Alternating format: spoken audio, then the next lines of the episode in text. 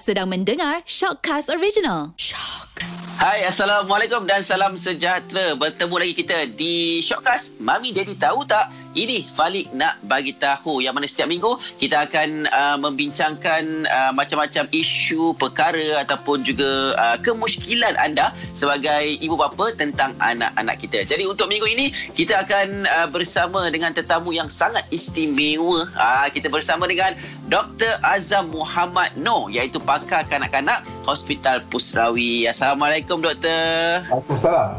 Doktor sihat doktor eh? Sihat. Macam mana uh, setakat ni doktor puasa semua okey? Boleh lah. tak sama nak raya dah. ah, raya pun duduk rumah ya doktor kan? Yalah. Okey doktor, uh, jadi ha. untuk topik kita hari ini uh, adalah tips kecemasan anak-anak. Uh, ini kita nak terus ke soalan yang pertama lah.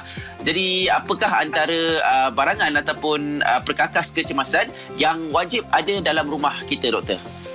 Ya, saya rasa soalan agak agak uh, besar lah ya. Pasal hmm. kita terpulang kepada ada tak masalah-masalah tertentu kepada kanak-kanak tersebut ya. Mm-hmm. Uh, kalau kanak-kanak tersebut ada masalah pernafasan ataupun mengalami masalah seperti uh, susah bernafas ya, mungkin dia ada kahak ni dan barangan yang kita ada berlainan jika kanak-kanak itu sihat ya. Tapi secara ringkasnya apa yang kita perlu ada lah secara uh, ini ialah ubat seperti ubat demam ya okay. ubat uh, kalau katakanlah kita ada luka kita ada uh, plaster ataupun ubat untuk cuci luka ya mm-hmm. atau bandage jika ada ada pendarahan berlaku ya uh, perkara-perkara ini adalah perkara-perkara yang uh, basic lah yang apa yang kita dapat daripada first aid box yang kita dapat di di di, di kedai ataupun di di farmasi di sana ya uh, tetapi terus terang apa yang yang selainnya eh, banyak terpulang kepada apa masalah yang kanak-kanak ada eh, atau adakah masalah spesifik yang kanak-kanak tu ada jika ada masalah tertentu kemungkinan ubat yang kita ada dalam di dalam uh, kotak tersebut pun berbeza sedikit ya. Kemungkinan katalah kalau saya ada anak yang senang dapat masalah sawan semasa demam ya. Mm-hmm, mm-hmm salah satu perkara kita perlu ada juga dalam kotak tersebut adalah ubat yang boleh memberhentikan sawan tersebut jika mm-hmm. ya.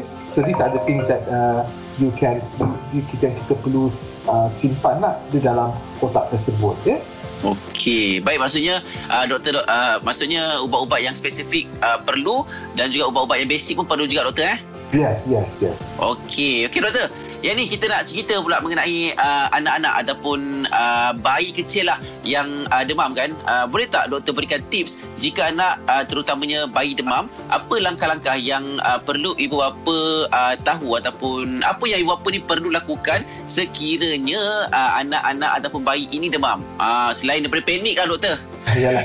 Sebenarnya demam ni kan penting bagi kita tahu bilakah kanak-kanak tu demam ya.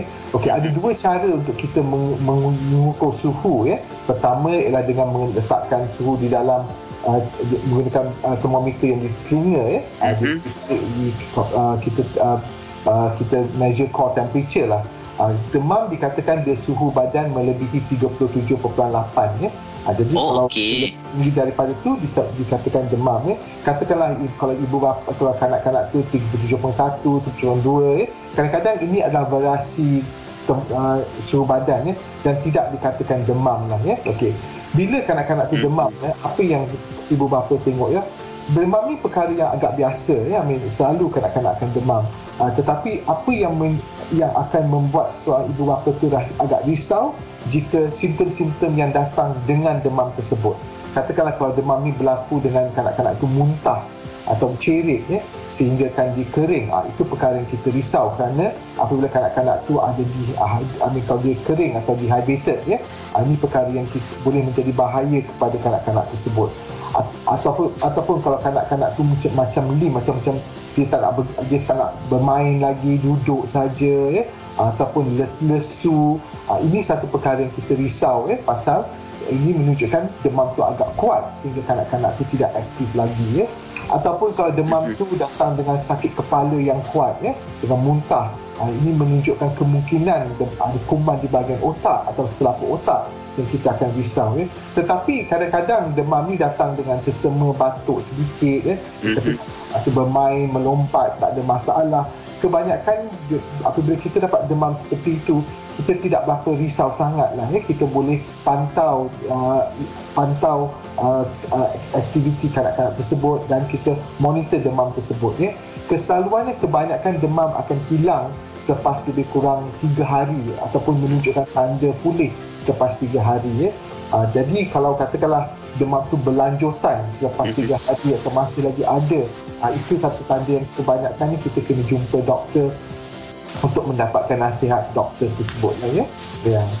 Okey, maksudnya doktor kata tadi uh, kanak-kanak ataupun bayi kalau demam maksudnya 37.8 ke atas doktor eh? Dah demam. Kalau kita guna termometer di telinga ya. Kalau Ah, katakan ah. kalau di bahagian bawah ketiak ke, Aha. 37.5 ke atas dah kita risau sedikit. Ya. Oh, okey. ya. Hmm. Okey. Tapi terus terang lagi satu ialah kalau kanak-kanak tu di bawah umur 2 bulan ya, ataupun Mhm. sebulan, 3 minggu, bila mereka demam kita jangan ambil uh, ni lah ya, kita ba- bawa ke jumpa doktor dengan segera. Pasal kalau kanak-kanak tu terlalu muda seperti ba- bawah umur 2 bulan ya, uh, kanak-kanak tersebut uh, demam kesalahannya mereka tak dapat demam ya. Jadi Mhm. bila kita dapat demam kita kena uh, analyse atau kita kena tahu kenapa mereka demam ya. So Mhm. kita tak boleh bagi ubat atau rawatan dengan sendirinya bila kanak-kanak demam uh, kalau dia kurang daripada umur 2 bulan ya. Hmm. Okey. Okey doktor, yang ni kita sering dengar lah yang mana kalau anak-anak kita ni demam ataupun bayi kecil yang demam ni, dia sering akan mendapat sawan. Ah, Okey. adakah ini betul ataupun uh, mitos semata-mata doktor? Bu- bukan sekering tetapi benda ni dinamakan se, uh, uh, demam sawan ya. Okay. Demam sawan ni berlaku kerana uh, kerana otak kanak-kanak ni masih lagi tak mature ya. Ah. Jadi apabila berlaku sawan pada kanak-kanak uh, mereka boleh uh, sorry demam yang tinggi mereka boleh mendapat sawan ya. Demam sawan ni berlaku daripada umur lebih kurang 6 bulan hinggalah ke lebih kurang 5 ke 6 tahun ya. Mhm. Ah, And dia berlaku pada hari pertama demam tersebut ya. Mhm. Kebanyakan demam yang yang berkait, berkait dengan demam sawan ni demam ni tiba-tiba naik dengan mendadak ya. Ah, Mhm. dan kanak-kanak sihat tiba-tiba naik dengan cepat sehingga kanak-kanak kita dapat mendapat sawan ya. Dan sawan ni sepatutnya tidak lama lah ya. Dia tak sepatutnya lebih daripada 5 minit ya. Uh, so perkara ni agak sering berlaku ya. Uh, tetapi uh, ke keselaluannya kalau demam tu hanya demam sawan uh, ris- uh, uh, komplikasinya uh, tidak ada lah tidak ada komplikasi, komplikasi yang terlalu serius pada kanak-kanak tersebut. Jadi Mhm. kanak-kanak ni selalunya akan sembuh seperti sedia kala, tidak ada kerosakan yang akan berlaku di bahagian otak, Mhm. Kanak-kanak akan tidak terjejas ya. Tapi apa yang kita risau ialah kalau demam demam yang dengan sawan ni adalah disebabkan oleh benda lain ya. Bukan demam sawan yang kita eh, saya bincangkan tadi ya. Mhm. Demam yang seperti disebabkan oleh infak, infection di bahagian otak for example ya ataupun bila dia muntah sehingga kan uh, uh, kandungan garam dalam badan tak betul sehingga boleh menyebabkan sawan ya. Ah, jadi demam demam yang di, yang, yang menyebabkan sawan yang sebenarnya berlainan daripada demam sawan yang saya terangkan tadi ya. Mhm. Yang tadi tu demam sawan uh, what we call febrile convulsion. Mhm. Itu agak common kita dapat tetapi yang yang kebanyakannya tidak akan menyebabkan apa-apa masalah yang uh, terlalu serius lah ya. Ah, Okey, baik. Faham doktor. Okey, doktor, yang ini kita nak cerita pula bila anak-anak dah besar sikit, ah dah pandai main, dah pandai berlari, ah naik gelongso, turun gelongso bagai kan doktor kan. Jadi risiko untuk jatuh, untuk dapat luka dekat kaki, dekat tangan semua memang agak tinggi lah doktor kan. ya. Jadi adakah uh, elok sekiranya kalau anak-anak kita ni uh, kena luka, kita letakkan minyak gamat, lepas tu kita tampal dengan plaster. Uh, sebab saya pernah dengar doktor, uh, plaster ni ada yang kata baik, ada yang kata kalau kita plaster dekat budak-budak yang orang kata bau-bau lagi ni kan, ataupun kanak-kanak lah, dia akan menyebabkan nanah dan uh, luka cepat baik dan sebagainya lah. Jadi macam mana pendapat doktor ataupun uh, dari segi uh, perubatan lah?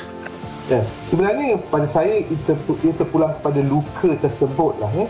Kalau luka tu ringan ya, I mean uh, kalau luka tu ringan, apa yang kita buat kita hanya basuh dengan dengan uh, dengan air ataupun Mhm. mm-hmm. saline ya, kita basuh dan kita biarkan dia kering dengan sendirinya ya. Oh, Jadi, okey. Saya rasa tidak perlu kita meletak apa-apa ubat di atas uh, luka yang ringan ya. Pasal kebanyakan luka-luka ni akan sembuh dengan sendirinya ya tak, jadi kalau luka tu uh, mungkin kotor atau kemungkinan ada infection di bahagian uh, luka tu kemungkinan kita boleh cuci dengan uh, uh, you know yang flavin ataupun sedikit uh, uh, pencucian dia ubat yang warna ungu tu yang Aha. Iodine doktor tu? uh, iodine ya uh, kita Aha. boleh cuci and clean it up and wash it ya. Berkenaan dengan gamat ni pula saya tak berani nak uh, saya tak berani nak nak cakap apa-apa lah pasal Mhm. tak ada tan, ada tak ada uh, uh, you know um, study yang menunjukkan dia membantu sangat lah Mhm. dari segi luka-luka kecil ni ini sebanyakan kebanyakannya ubatan tradisional dan Mhm. ke, uh, kebanyakannya kita tak berapa pasti how effective these ubat gamat ni tetapi secara amnya you need I, I prefer it to be aerated. Maksudnya kita biarkan dia terbuka supaya udara dapat mengeringkan dia dan senang untuk kita cuci ya. Uh, memang kadang-kadang uh, kalau luka tu besar sikit kita tutup kerana kita takut infection akan datang. Merebak, ya. kita ulang kepada luka tersebut lah ya. Kalau luka tu kecil saja saya rasa tak perlu kita letak uh, plaster dan kita, dia akan kering dengan sendiri kebanyakan ni and uh, asalkan kita uh, uh, sort of uh, make the area clean lah. Jangan jadi kita contaminate the area further Mhm. Maksudnya bersihkan je lah luka tu, Bersihkan. sekadar bersihkan dah selesai doktor eh. yes yes yes yes Okey, uh, doktor, uh, ini kita sebagai penutup secara ringkas lah doktor eh uh, mengenai topik kita tips kecemasan anak kita. Mungkin doktor boleh berikan uh, sedikit nasihat kepada ibu bapa kita eh kepada ibu bapa kita pula, kepada ibu bapa lah yang mana selama ini uh, mungkinlah bila anak demam, anak batuk, anak selsema dia biarkan dalam masa 2 3 hari baru nak jumpa doktor kan. Uh, mungkin ada sikit nasihat daripada doktor lah. Okay, nasihat saya pasal demam ni ada agak clear lah ya. Katakan kalau anak-anak tu kecil, mak- maksudnya lebih ku- bayi lebih kurang 2 bulan dan ke bawah, jangan lengahkan, pergi jumpa doktor, dapatkan nasihat doktor ya. Pada mereka yang lebih besar sedikit ya, uh, jika kanak-kanak tu ada simptom yang ringan seperti demam, batuk sesama ya, uh, and then tetapi dia masih lagi aktif, boleh bermain, kita tak perlu risaukan sangat lah ya. Jangan terlalu agresif untuk memberi ubat demam. Eh. Kadang-kadang uh, kita suka bagi ubat demam walaupun sedikit demam kita bagi ubat demam. Tidak perlu eh. Uh, kerana kadang-kadang demam ni bagus kerana dia akan merangsang imun, imun badan kita melawan penyakit tersebut eh. Mhm. Jadi kita tak perlu ter over treat lah eh, dan, uh, kalau mereka demam sedikit eh. Tapi kepada mereka yang ada history sawan demam, ah itu berlainan ya. Jika mereka ada sawan demam, kita kena bagi ubat rawatan demam tu dengan lebih teliti ya. Especially pada hari pertama demam tersebut ya. Ah, jika demam tu ber, berkait dengan simptom-simptom lain seperti muntah, cerit, sakit kepala ataupun kanak-kanak tu uh, agak lemah dan tidak bermaya, ah, itu kita kena pergi jumpa doktor lah ya. Okey. Dan, uh, jangan kita hanya memberi ubat demam kerana kita kena, kena faham ya. Ubat demam hanya mem- membawa memberi demam tu rendah ya. Dia Mhm. mengawal tetapi dia tak menyebabkan dia tak memulihkan penyakit tersebut ya. Betul. Ubat hanya mengurangkan demam. Itu saja ya. Mhm. Jadi ubat demam tak akan membunuh kuman, tak akan membunuh virus, dia cuma mengawal demam dan kadang-kadang kalau kita bagi terlalu banyak ubat demam kita tak nampak ke, ke I mean betul-betul penyakit tu macam mana dia emas ke penyakit ni jadi kita tak nampak yang betul dia demam kita demam kita bagi ubat demam ni jadi Mhm. ni tak berapa bagus lah. Okey, baik doktor. Uh, penjelasan yang sangat jelas. Uh, terima kasih sekali lagi doktor uh, atas penjelasan juga tips kecemasan untuk anak-anak uh, dan juga uh, selamat berpuasa doktor eh. Saya ucapkan jumpa lagi doktor eh. Insya-Allah. terima kasih Assalamualaikum bye Salam.